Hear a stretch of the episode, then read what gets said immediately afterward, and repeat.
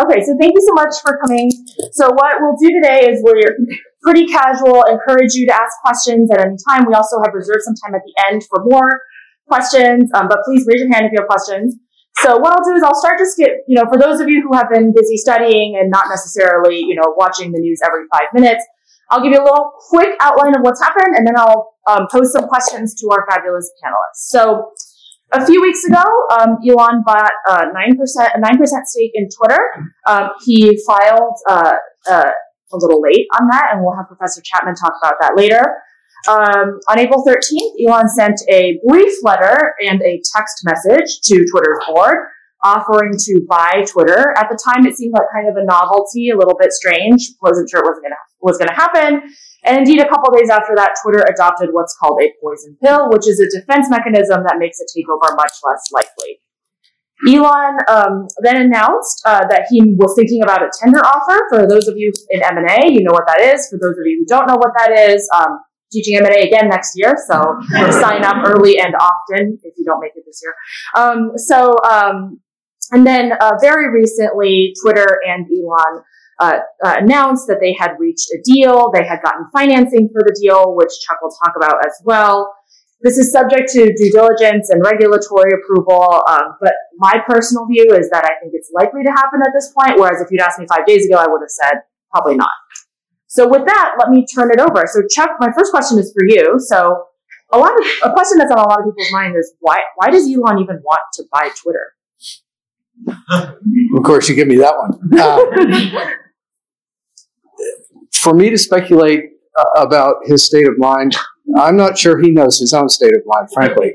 Um, and that's not. Uh, this is a opinion of my my own opinion, and I know you know I'm not meant to be casting aspersions, but I think it was um, a megalomaniacal whim, frankly. Um, his it's because his his business logic was so. Let's think about it that way. His business logic makes no sense. His business logic to me um, is that their business model is wrong.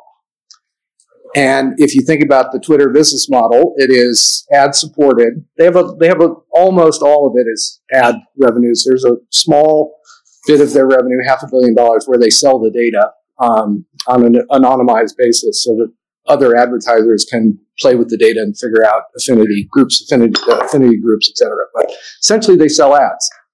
So ask yourself the following question, which is what is a platform that is selling ads to mainstream advertisers, Oreos, Wheaties? Um, what, what does that platform need to look like in order to be an appropriate and effective um, ad collection engine? Well, it should look pretty much like Twitter does, uh, which is to say that it can't be, it, it, it shouldn't be, at least in my opinion, it shouldn't it won't be as effective or as appealing a commercial vehicle for the advertisers if it is not a moderated set of discussions. So Elon goes down the rat hole, again, my opinion. Um, we usually call it a rabbit hole. Yeah, That's yeah. I feel like. okay. Well, it's just it's back to my. I don't think he really understands what business they're in, frankly, because he he talks about it as being you know a free speech zone, the company, Twitter would say that they are the town hall of the internet. That, those are very different statements of intent. And those are very different statements of intent because they need to be, because Twitter, as, as an extant business, needs to figure out how to finance that. They have hundreds of programmers and millions upon millions of um, dollars going into the content moderation activity you should go to the website. You, there is a wealth of information. This is not an, um, you can disagree with any individual decision, but they got a lot of people working on a very important problem, which is how do you take this magical reality space that we have? And the internet is a very bizarre thing if you think about it. It is a ubiquitous substrate of free communication on a worldwide basis. And we just kind of drop that in people's laps, in your laps um, as digital natives, and nobody really thought about the implications of that. This is, you know, so why does he want to own Twitter? He, you know, what he what he will say, what he has said publicly, what he has tweeted, which is an irony there. Uh, what he has he has tweeted is that uh, you need to open the aperture. We need to have more speech. More speech is better. He said two days ago. You know, you'll know you're running a platform right if only 10% of the extremists are feeling bad about how their content is being moderated. So that at least admits that he knows that there needs to be continuing content moderation. Uh, but it, it is, if I'm an advertiser, I'm very careful about whether or not, you know, I, I can, I'll go with, uh, I'll go with the avocado toast people over here at, you know, uh, at, uh, or I'll go to Facebook or I'll go to, you know, there's so many places. It's a competitive environment. So it needs to be uh, an attractive platform to attract advertisers. And I'm not sure he's going to get there. He's kind of, he's kind of turned it into politics rather than economics. He's ignored the fact that 80% of the use, user base is OUS. It's only, there's only 30 million users in the US. There's two, 340 million total users. It's like, wait a minute. So, and then he'll say, he says things like it's essential for a functioning democracy. Well, how does that work in Iran again? you know, it's like it's, he's, he's in a reality distortion field. So I don't get it. Um, other than he got, like I said, it was a whim. He said, I don't like their business practices. I think they're on the wrong path, so I'm going to do the billionaire thing today, and I'm going to say I'm going to buy it. Is this proof that you can have too much money? you can have too much. Well, it's really the admixture of money and sense. Yeah. I have a lot of sense, so I could have a lot more money. uh, but anyway. So this is interesting. So one thing you say here is that it's like you know it, it, was kind of a whim. It's it's obviously been happening really fast. So so Professor Chapman, I wonder if you could talk a little bit about you know given how fast it's been, what laws have already been kind of fudged in this process? You know, I think the biggest is 13D and the securities um, regulations. I, you know, it's hard to gauge what else could possibly be wrong, but to me, um, I actually just pulled up the numbers and investors who sold him shares between 3820 and 4030 between March 24th and April 1st missed out on $165 million, assuming they would have jumped to the similar price. I think that's too big for the SEC to ignore um, $165 million to people like you and me, um, if that's who we bought from, you know, and if we're thinking about what the the SEC is supposed to do and who they're supposed to protect, I, I, am actually surprised we haven't heard anything from the SEC. I, mean, I, I actually think I would be shocked. I'm kind of with you if the SEC doesn't commence an enforcement action before the, before the, the proxy statement. Uh, at some point before the proxy statement gets gets published. It's hard to imagine that doesn't happen. And just to see how blatant this is, when you go to the 13D, 13D has on its cover, it says event giving rise to to filing requirement. The date, the date is March 14th. Okay, it's 10 days to file, so it's it's March 14th. On on the face of his filing, he's admitted that he violated the law. So I, I, I just don't see how the SEC can't go after this. Mm-hmm. It's kind of now what they can impose a fine, and you might say, "Who cares?" Um, I think the other thing you have to keep in mind here is he's got an existing consent decree with the SEC, so he's a recidivist violator of securities laws. That mm-hmm. that will and and he's also in that consent decree. There's a permanent injunction against his violating this provision of the federal securities law. So he's also actually violated a court order because a consent decree is a court order. So he's violated a court order here. I just want so, to point out how funny it is that he has like there's an injunction against him violating laws. The rest of us just don't violate laws. we right. to be further well, enjoying. Yeah, but, but, what it does yeah. is it gives it gives them a huge hammer if they want. It's just it's just they can go after him for contempt. So Carlos, well, and I, yeah, which is another way to say megalom- megalomaniac. Right. Well, the right. other thing is, you know, Kathy and I have spoken about his Twitter nanny like, not only does he have an SEC, not only does he have a consent decree, his tweets are supposed to be reviewed. Yes. Right? He's not supposed to be tweeting at will. So it's, I don't see how the SEC doesn't do something. I think that's, they have to. Yes. Okay. So, Twitter nanny, how, how, how is this allowed to happen? Twitter Oh, wait, so before with we- respect to Tesla. So, uh, Yes. so Peter, before we answer, we ha- I have to repeat the questions for the Oh, sorry. recording. Okay. So the question is, with a Twitter nanny, how is he allowed to tweet?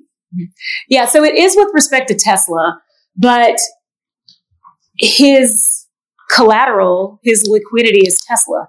So I don't know how anything he does isn't couldn't be inferred to be connected to Tesla. Yeah. Yeah, I think that's right. You know, like I would at least think that one, I think this Twitter nanny does nothing. Um, ever. There's no It's a way bad nanny. it's a very bad nanny. Um, but I would think that if the Twitter nanny did exist or or had any teeth, that he wouldn't have been able to tweet this. See, I'm not sure I way. agree with that. I think that goes on, yeah, because this is because the way the consent decree works is if he makes comments about Tesla, he did what what why it might affect. Te- I think I, I think I hear you. There's an argument here, but I'm not sure I agree that that's the, the inevitable conclusion. Oh well, if the FCC doesn't bring the action, I'm a. I'll bring a derivative action on behalf of the Tesla shareholder. Well, actually, they, This is. I mean, he this is a material event, This is a fun And- project and- for you and Peter. and He and he has not, and he did not follow the rules. It's like, wait a minute, you're the you know genius, the boy genius who invented Tesla. Yuck. Um, yuck, yuck. Which he is. didn't. But Uh, yeah, different. Well, that had to be settled in a lawsuit, by the way. I know. he was not a founder, and but he has been judicially determined that he was one of five co-founders. they did it in some IP lawsuit. It's like, whoa. Okay. Um, but in any event, if I'm a Tesla shareholder, this is material. It's like, what do you mean you're going to spend all this dough and not run my company? Get out of here. That's not okay. and more than that, you're That's a breach of fiduciary duty. Well, and, and, and you're going to clobber the stock of Tesla. Yeah. Um, you're going to, because he's got to sell his only liquid asset. We'll come to the financial. So we'll get to that. Yes. Okay. So, Peter, I'm going to ask you. I know you. I know. I know you're dying to talk about this. I'm going to let you do it. So, if you were advising Musk, what would you have had them do? Well, first For of him, all, I guess. I, I first was Wait, advising Musk? Musk. No? Okay. Yes. So if I was advising uh, Elon Musk, first of all, I'd probably want to blow my brains out. But because I gather he is, is basically, uh, I've been told that he's basically fired every lawsuit in the Bay Area, every law firm in the Bay Area. I mean, it's just he's Yeah. he's a, s- and, and I'll bet- I've also been told he doesn't like to pay his bills. So I wouldn't like I wouldn't like to represent Elon Musk. Put that. Down. I think the fir- I think actually, uh, first of all, I would have this was a, a self-inflicted wound to violate 13D. It, it saved him, you know, maybe it saved him a few a few bucks, but it's all a rounding error in all this exercise. So first of all, get the 13D on file. Um, by the way, he, he started with the 13G, not at all clear that he was eligible for that, but put that aside. So let's just back up for one second for those students who haven't taken Sec Reg or something. If you owe, if you buy more than five percent of a company, you have to make a filing, and that's what he didn't do. and you have to do it within 10 calendar days of the day you cross the threshold. So that's what he what he didn't do. So first of all, I'd say, look, that was that was just that's just there's no reason for that. Self-inflicted wound, own goal, however you want to describe it. So, but then he went out there, so he made his proposal. His initial proposal, I think, he didn't. Um, he, it, nobody. T- I didn't take it seriously. I started to take it seriously when he, I don't know, but you, you guys, I started to take it seriously when he basically issued his financing. Okay. He made a commitment to put in $21 billion in cash. Okay. That's, that, that's, I didn't actually think he was going to do that. But once he did that, and then he's got to, the, we can talk about, put that on top of it, he became serious. Um, I think the way I think he played it over the weekend seems to actually have been reasonably smart. Because what I think he did, and Chuck and I can argue about this, but I think what he did is he called up a few uh, Twitter sh- Twitter shareholders and said, "Hey, what do you think about this?" And basically said, "I'm serious about this. 5420. I got the money. He had he had to show he had the money before he could have that conversation with them, right? Because they otherwise they were going to say they, they wouldn't have had the uh, meaningful discussion with him. But what do you then? He, they basically they they called. I'm sure they called Twitter and said, "Don't let- you know 5420? Don't let him out of the room." I'm sure that's an. I'm guessing that's he, he made calls, and I've done this before, uh, where you basically get your shareholders to make calls to the target and say, "Hey, let's get this deal done." And so I think he also the way he sent in a letter. I actually thought it was smart Because what he sent is, I'm giving you a very seller friendly deal. He sent him a letter on Sunday and said, You don't even have to recommend my deal. Let the shareholders decide. Let them decide. Because I think he didn't think there was any competition. He was confident, based on the conversations he's had with, with, with other shareholders, that 5420 would be attractive to them. And so by saying let the shareholders decide, I think he put a lot of pressure on the Twitter board. Um, so I actually think, you know, where, where we had some, he had some problems, not you know, legal problems. I think from a, I don't, I don't know how you feel. I think tactically, you know, his end game over the weekend was not was not bad uh, from his perspective. I thought he played it reasonably well. Mm, I'm not there. Um, I I think he completely blew it from the get go. Because remember, he said 54-20 is my best and final. You never say that. Oh. And and the, the reason you don't say that is because that opens up a very powerful defense, which the dumbos who were advising Twitter did not go down this path. They, so what you do if somebody says 54-20 best and final, my highest offer, then you get your turn to your friendly neighborhood investment banker, you get an in, in an, an inadequacy opinion, and you say just say no. Pill in place, we're not doing anything. You know, see ya. And 5420 right? wasn't even the highest that test that Twitter had been trading. No, year, right? I have a Morgan Stanley research report from the fourth quarter. It has the, the bull case on the stock is 84. Mm-hmm. So, With the average you know, being 70. Yeah, yeah. yeah. I mean, the, it's so the price was not super compelling. And he said best and final. This is where his personality gets in the way of good tactics.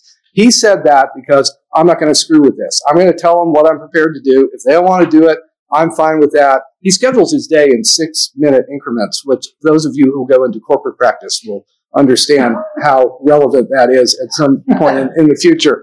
Yuck, yuck. Um, but in any event, tell so, us how you really feel about he, he said he said he said best and final. So th- what they should have said is sorry, inadequate, pills in place.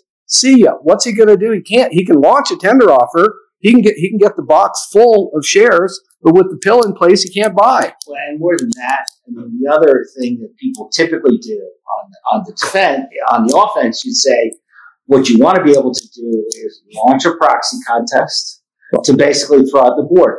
He's missed, he's missed the filing deadline. It, yeah. The timing for this deal actually should have been about 60 days sooner. The way it works under their bylaws, which is quite typical, is you have, if you want to nominate people to the board, they have to submit them 90 to 120 days prior to the annual meeting.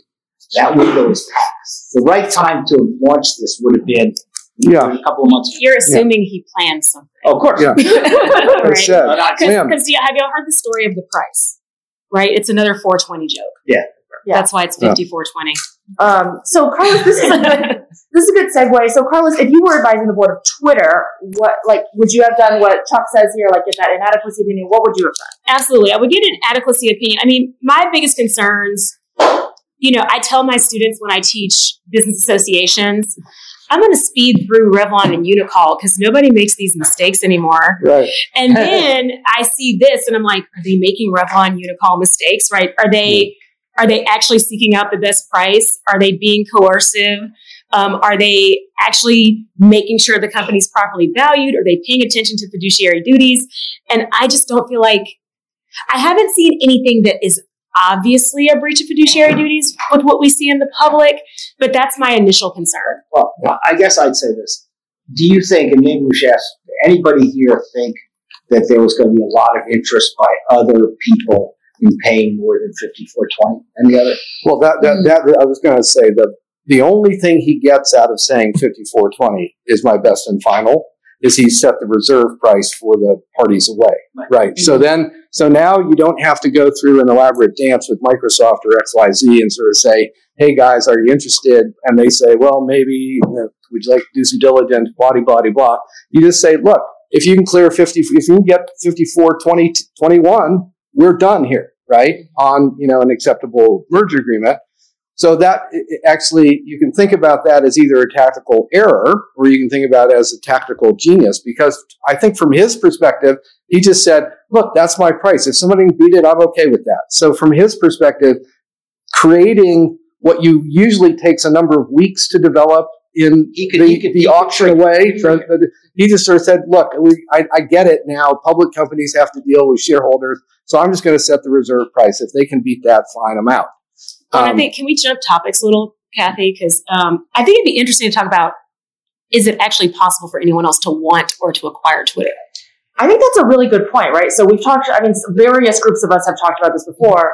There's not that many people, I think, who could actually make it happen in terms of like who would want it, right? And who would want it who's not already doing something like it, right? Could Facebook really buy Twitter? I don't think so. Like, No. I would- I don't think it would pass antitrust. no, So I don't. Um, the rumors I had heard were Microsoft. I think Silver Lake was involved. In Yeah, but Silver Lake's a private. You can't Yeah. you can't pencil out the numbers on a, on a private, a real private Yeah. equity business. That doesn't work. Um, Right. I don't know who else. I mean, the, the, the, the continuing issue with Twitter has been it is, you know, the megaverse, right? Um, the metaverse. Uh, take any of their advertising assets out of Facebook, and if you do the ratio of the number of users to the dollars generated, it's like blows this thing out of the water. This is a very underperforming asset in terms of its ability to generate, given the user base and the amount of tweets and all that sort of traffic uh, stuff. It doesn't generate very much advertising revenue. It's only seven billion dollars. And how many of you tweet? Yeah, exactly. Wait, does nobody here tweet? Brian Pang tweets. Yeah. Uh, we got it. we got another. We got We had that discussion. It seems to be like a millennial Gen Well, it's X thing, not necessarily. This a- is an Instagram, do you, do you, TikTok Pete, group and, right Pete here. and Chuck, do you all tweet? no. No, but But I- I don't But tweet- Chuck and I are old. um, wait, we should pause here before we get into more stuff. Any questions from the crew? Yeah, go ahead, and I'll repeat it for the recording. Can you explain like the hundred sixty-five million dollar loss risk? Like how did Oh, can you explain the loss for the recording? How do you explain the, the loss to shareholders? So it's just a rough estimate about how many shares he bought and the prices of those between those days. And so it's an estimate they think, and obviously we don't know exactly how many shares he sold on what day, but when you take the stock price between 38.20 and 40.30, between March 21st and April 1st, those people lost out on 165 million take, take a step back. The forty thirty is what the where the stock traded up to when his when he disclosed his stake. So the theory is the stock would have traded up to that level, okay, if, and therefore these people sold cheap because Right. that's what, if he had disclosed the stock price. Then the stock price would have gone Right. up, So the people who sold to him at 28.30 lost out the difference between 28 and 40. his disclosure was defective, which meant the market was inefficient. That's the only way to think about it Yeah, for my that's it. Darden School friends. Yes. Um, it's so, and, and the how do you, how inefficient was it? Well, it's the delta between where it went to when his disclosure first came out, and then he missed a day. So there, were- you look at all the trading volume for the days that he was out. and of there is a lawsuit that's been filed by Twitter shareholders, a, a putative class action on, for violation 13D. There's a bit of a problem. There is no private, at least three circuits have said there's no private right of action under 13D, which is what, which, whether that's right or wrong, we could debate. But that is what three circuits have said. Uh, and so I think that's why the SEC has to do something. They can't just let this go. All right, next question. Green shorts.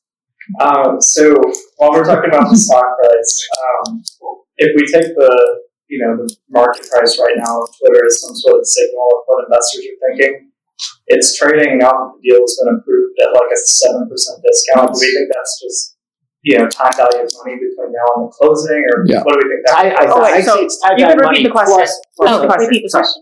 So the stock is trading at a seven percent uh, discount from his from his share From the offer from the offer price. Yeah. What does that represent? I'd say it's it's time value of money. I think you know that this deal should take you know should be done within 120 days is what I'd expect.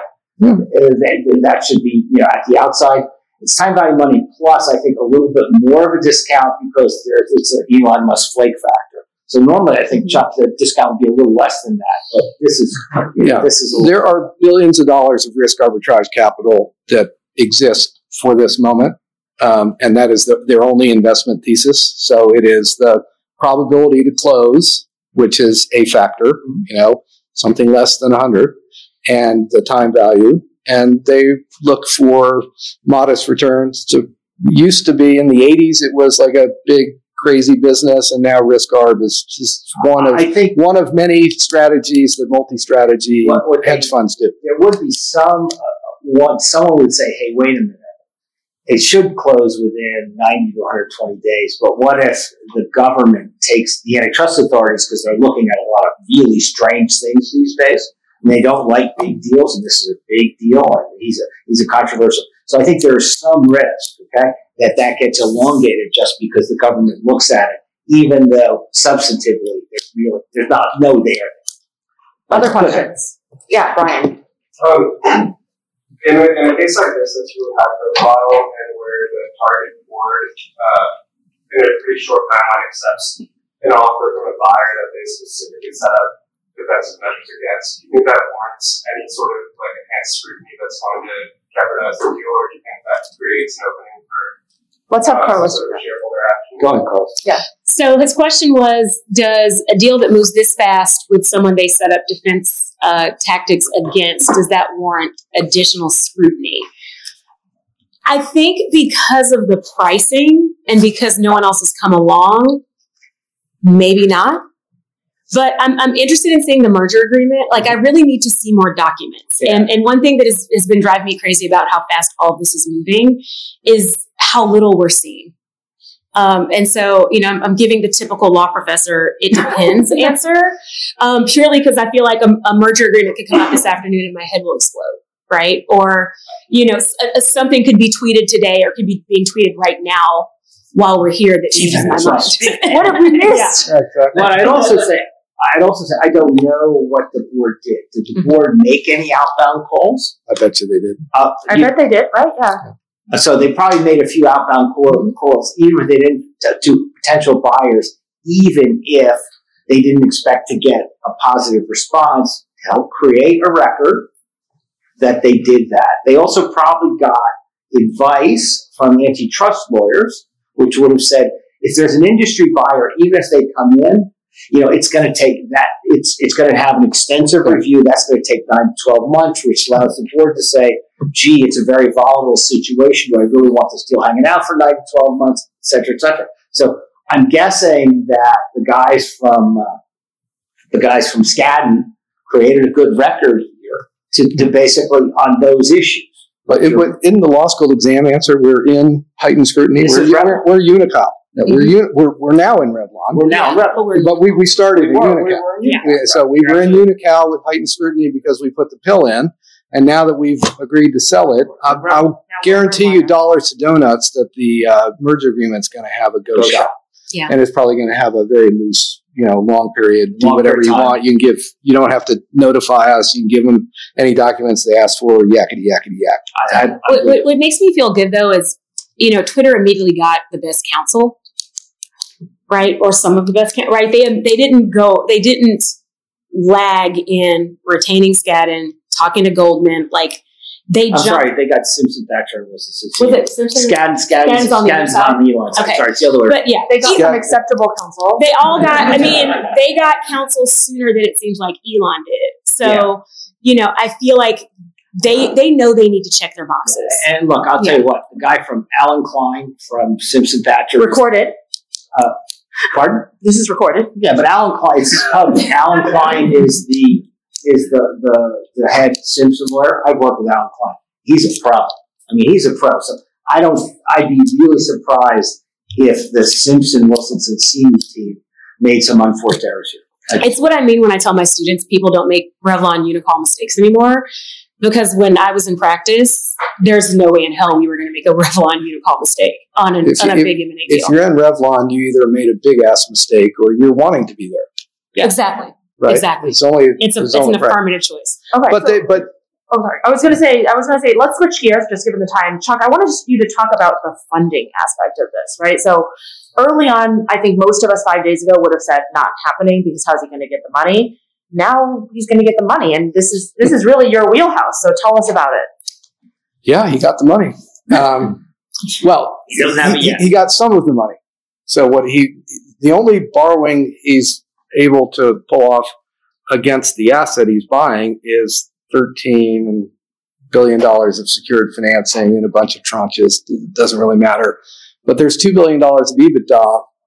Hold that thought. So that's six and a half times forward leverage. That's not excessive in today's um, world where capital is chasing deals. The rest of the money is either a margin loan. He's got a $21 billion margin loan against Tesla shares that he owns. So you can't margin more than 50%. So he's got to put $42 billion uh, margin securities with his good friends at Morgan Stanley. And it's Morgan and It's, it's rather it's, usual yeah, suspect. yeah, exactly. Uh, and they are represented by DPW. And the DPW, like, anyway. Um, and then he, and then the rest of it is equity. So they did the, they did the capital structure upside down the way if I was, you know, if Elon came to me and said, "Oh, I want to buy this thing. How am I going to finance it?" I mean, you start at the bottom and say, "How much can I borrow?" And the rest, you're in charge, right? So that's what they did. They went off, off and they said, "Can we maybe come up with 13 billion dollars with non uh, exorbitant pricing and without a whole lot of covenants and you're going to have to come up with the rest. And he said, okay, sure. How, I- how do I do that? So the margin loan is the same group of lenders and the equity is going to sell some stock. So he's got to sell a boatload of Tesla stock, which this gets back to, you know, if I'm the Tesla board, I'm, going, WTF, my man? What, what, what, what are you doing here? This is, this is a full time and attention job. We don't, you don't get to buy $47 billion companies on the side and, and not tell me that you are full time and attention on your CEO job here. Where they gave him, you know, they gave him, he's all of this money came from this mega grant that he got six or seven years Yeah, ago, um, which is, eh, that's a whole different story and crazy in and of itself. But it doesn't surprise me that they finance part of it, but, you know, they're only financing a small part of it, right? So I think he needs, he, if he owns nine and it's 47, right? So he needs like 36 or 37 of fresh money. Billion, billion, Yeah, billion. Billion. Yeah. But, but he still has to sell. He, he has Yeah, to he's got to sell a boatload. He's going to sell a boatload And of that's Tesla going to stock. hurt Tesla stock, right? And Yeah. that's Tesla is the bre- is the Well, butter of his Tesla, bread, right? Tesla, Tesla has traded down as you'd expect because they expect these shares to come on the market. Um, and that's the other thing I think Yeah. people are going to be looking for. If I'm a Tesla Tesla investor, I'm going to look at the timing of this deal to try and figure out when those shares, the Tesla, his Tesla shares will have to hit the market when he has to get his cash. So there's there's there's an arbitrage play there too. Yeah, well, the big the big question for the lenders is, well, wait a minute, that was two billion dollars current of EBITDA, current course and speed.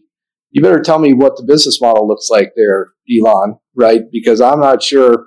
I will guarantee you this asset will not be generating the same amount of EBITDA in three years I- as it would as a public had it remained a public company. Well, that and Guarantee the, you. yeah, that and, There's- and just the pure no way. market analysis says it can't. I mean, it's they're not tweeting.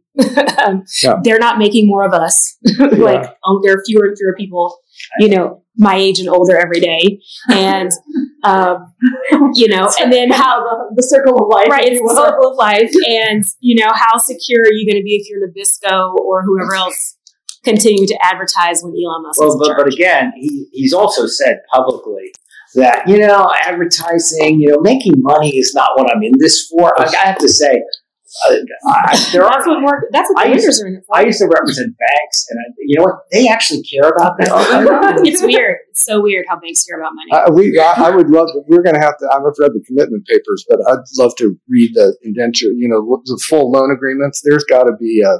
There's going to have to be an out, right? There's got to be a coverage out, an EBITDA test or something. So Got it, it- there's got to be something where they can pull the plug on them, and I, I think that is fairly likely here. And because it'll be interesting to see, Chuck, when they go to syndicate this, because when they go to syndicate the loans, I'd be fascinated to see what kind of projections Well, they present to those lenders Yeah. because that because you have to have that in their in the syndication package in the in the financial and that will have a financial model. Explain That- to the lawyers what the syndication is. So what? I see the blank faces. Okay, sorry. So so basically, there are commitments. There there are what a half dozen, six or eight banks who've committed to this. Okay, but what they've said is we don't actually want to put up all this money. We want to sell it to other people. Okay, we want to get other people to come in, and when they go to do that, that's called for a bank loan. It's called a syndication.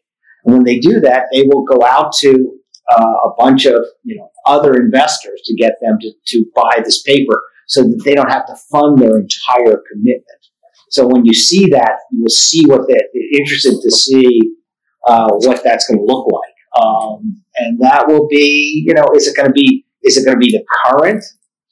If I if I'm going to try and buy that paper and say, well, okay, those are those were the current the old Twitter projections. What are the new Elon uh, Twitter projections? Right. They're gonna- and they're- They're going to be well. They could they could conceivably he could say they're a lot higher because I'm not going to have hundreds of people.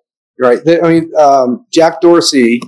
They were doing a bunch of AI ML stuff to try to figure out how to read the tweet stream in real time and figure out what's objectionable, what's not, what's factually incorrect. But they were never. They have a, a rule. They, current Twitter has a rule that they never either block content or not tweet tweet out without a, a human looking at it which slows them down, but is a principle upon which they wanted to run the business. Elon could say, I'm just going to do all that, you know, uh, through compute cycles and we'll write a better algorithm. And, you know, he's said publicly Maybe they're This is using the wrong algorithm. but Chuck, I, I'd say this. This is this is a, this business. It's it's the revenue stupid. And yes, I, I know. so and I, it's, I don't think that's going to pencil out. the advertisers are going to run. That, All right, we're going to pause for a student question. Oh, good. Max. It's pretty clear once Elon takes this private that he will have duties to shareholders, only the shareholders. But he, but he will have duties to the banks and to the investors and syndicated loans. Are there going to be covenants restricting what he can do that? Yeah, Don't forget to repeat the question. that's a good. The answer is probably, and we'll see soon enough because that will that stuff will be that will be public and will have to be will be published before uh, before the deal closes. So we'll, we'll have to see. So let's talk about some M and A stuff, right? So um, we've already seen a ton of M and A vocab kicked around this transaction. So, for instance, a poison pill, a potential white knight. So, for those of you who haven't taken M and A, poison pill is an agreement in this case that says if Elon buys more than 15% of Twitter's shares, Twitter's shareholders other than Elon will get to buy more shares of Twitter for a low price. So this, if the you know other Twitter shareholders actually exercise their option to do this, this basically dilutes Elon's 15% share of the company, so it makes it super, super, super hard for them to take it over. So, Peter, the poison pill is still in place. Yes. Um, what? Tell us what happens. So what this merger agreement will provide, uh, uh, almost certainly, is that that they will disable the poison pill immediately before the closing. So the, the a poison pill, the board has the ability to basically amend it at any time. They can redeem it, Which means just cancel it. uh, or cancel it. And what they'll probably do is amend it to cancel it, which they can do. And it'll be, the, the merger agreement will provide that, that they're required to do that, and that'll be a condition that they do that, and they will do that. Um, so they'll just they'll eliminate it. Um, they'll take it off the plane.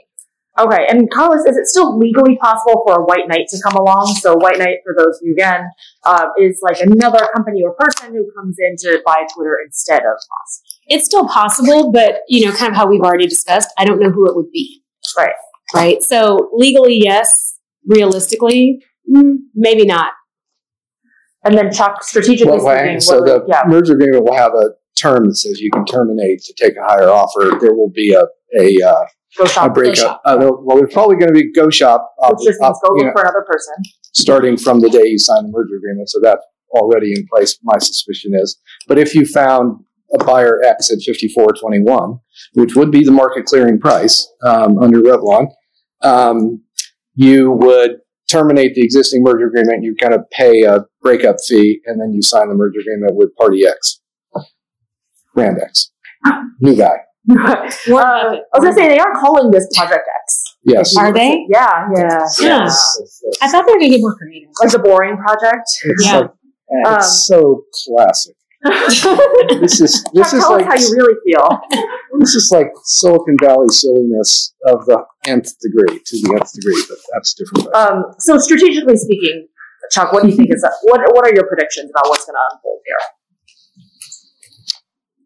Well, I think the I don't think there's a I don't think there's a higher bid out there. We would know it already, um, as per my discussion earlier about the you know, saying his best and final was setting the reserve price, which was actually looks like a boneheaded move, but ended up being actually a good move. So I don't think there's a higher bid out there. I think the uh, I think the lenders are going to freak the heck out because insofar as he, is even able to articulate a going forward business case, it's going to be very different than the business case of Twitter as a public company. So, what will you be lending against? That's a kind of an interesting question if you're giving them $13 billion. Um, so, what's the business model? What's the revenue stream? And I, I'm sure the banks are going to go out and do a bunch of diligence with advertisers who are all going to say, I have frozen my budget at this place and I'm going over to the avocado toast place. So I'm going over here to, you know, any place else that it, so I, I think there's a real issue with will the financing close on its current terms? His answer will be, okay, fine. You want to lend me less money? I'll just sell more Tesla stock. Uh, right. What, so, what they announced so, is that there is no financing condition in the merger. Yeah. That's Oh, what they said, which I'm, wouldn't be surprising. The question then, though, is how much do we think Elon will owe them if there's a failure of uh, if he doesn't close? I, I'm guessing it's somewhat. It's either it's it's twenty one billion dollars or less. When you read his equity commitment, Oh yeah, his his equity commit, commitment will flex. It's, So it'll be that was already anticipated. But I think So- I'm guess so. But but he's not gonna if if if the if the financing doesn't come together. I think he's going to be forced to sell more Tesla stock because otherwise he's going to have to just write him a check for a huge number, and Yeah. I don't. It's it's going to be less than twenty one billion, but I'm guessing maybe not much. less.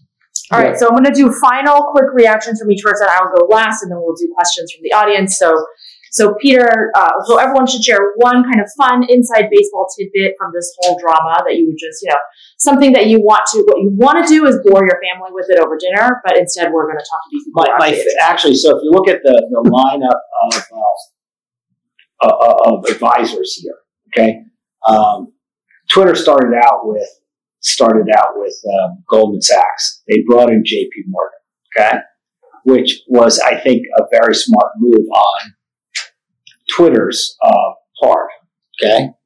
And I'm going to ask Chuck why was that a smart thing You're trying to they're trying to dry up the debt market, but didn't work. it didn't work. I mean, the reason is J.P. Morgan is the far and away the market leader in providing acquisition financing.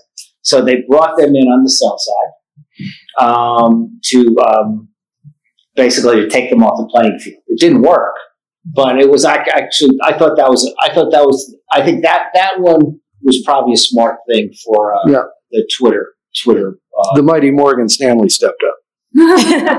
oh no, it- He's not biased. he's yeah, he's not he's not biased. at all. No, but they did a good job. I think he he probably still has some stock. But, um, uh, no, but I think that that was a smart move. I thought that was smart. Carlos, fun fact. I, you know, to me, the fact that this pri- if this price really is another 420 joke and there is no valuation or anything whatsoever involved in it, that will be my favorite tidbit. I mean, the the idea that you know he has the ability to set a market price in that way by making jokes. He did it when he said he would take Tesla private at 420, and now he's doing it again with the 5420. Um, and so it just makes me like question the power we give billionaires in general. Like some people have way too much money for the amount of sense. As, as, as Here, here. earlier. All right, Chuck. Uh, I'm re- reminded of uh, Mr. Justice Holmes in dissent. This is uh, Twitter is not the free marketplace of ideas. Um, so if you go back and think about what the seditionists were doing in 1917, they were arrested.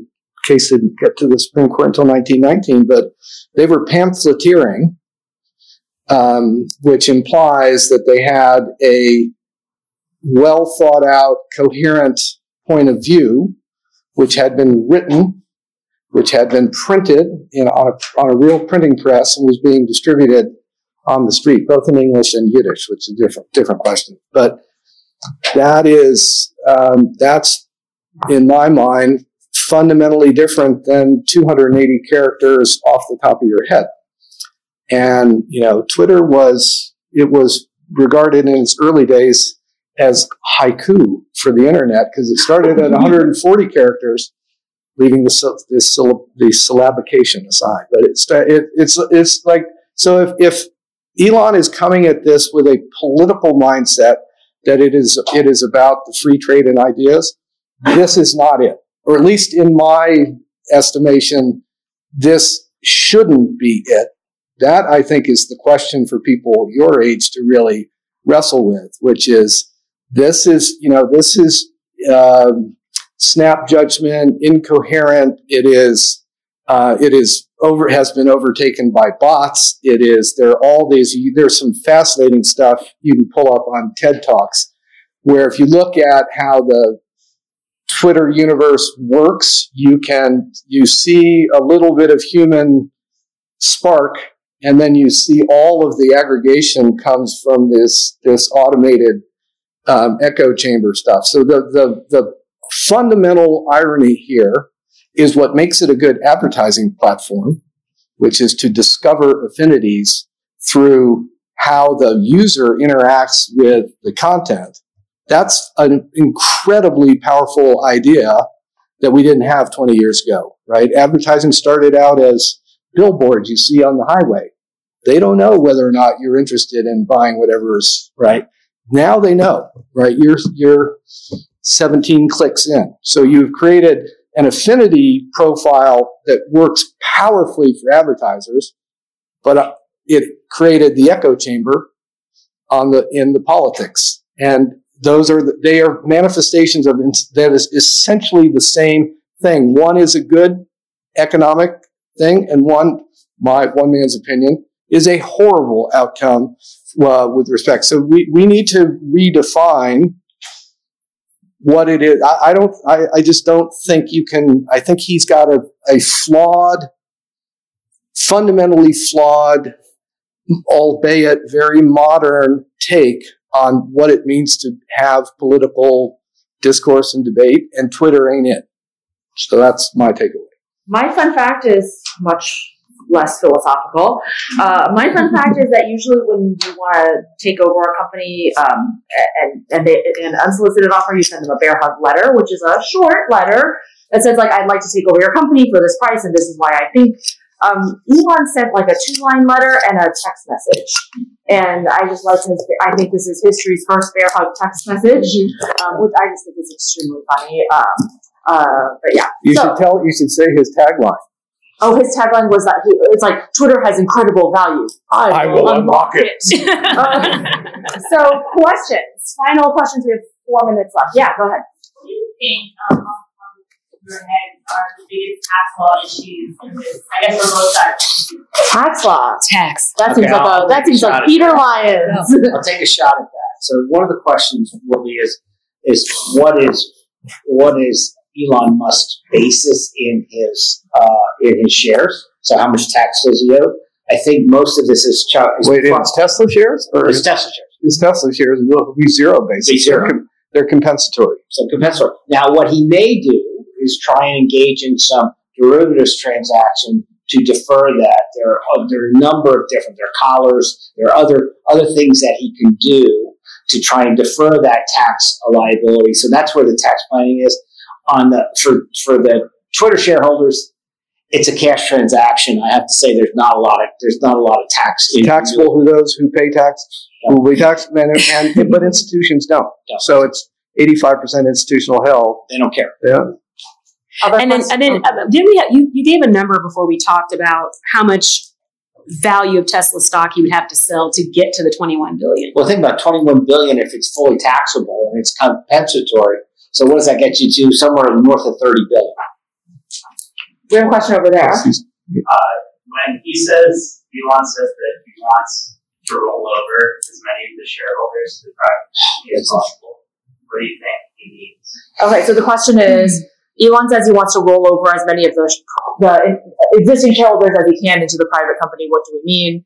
That's I, I don't. I mean, if you if you roll over as many as possible, you're not taking it private. Well, and the answer is, I, but he said it's still going to be a private company. So I think I, what I inferred from what he said was that it's a cash deal. But then if you want, I'm going to make an opportunity for other other people to invest their after-tax proceeds if they pay taxes Mhm. into that, as opposed to making it part of the deal. Because he doesn't want, if he doesn't want this to be a public company, he said he doesn't, then he's going to have to do a subsequent transaction, uh, kind of after the fact.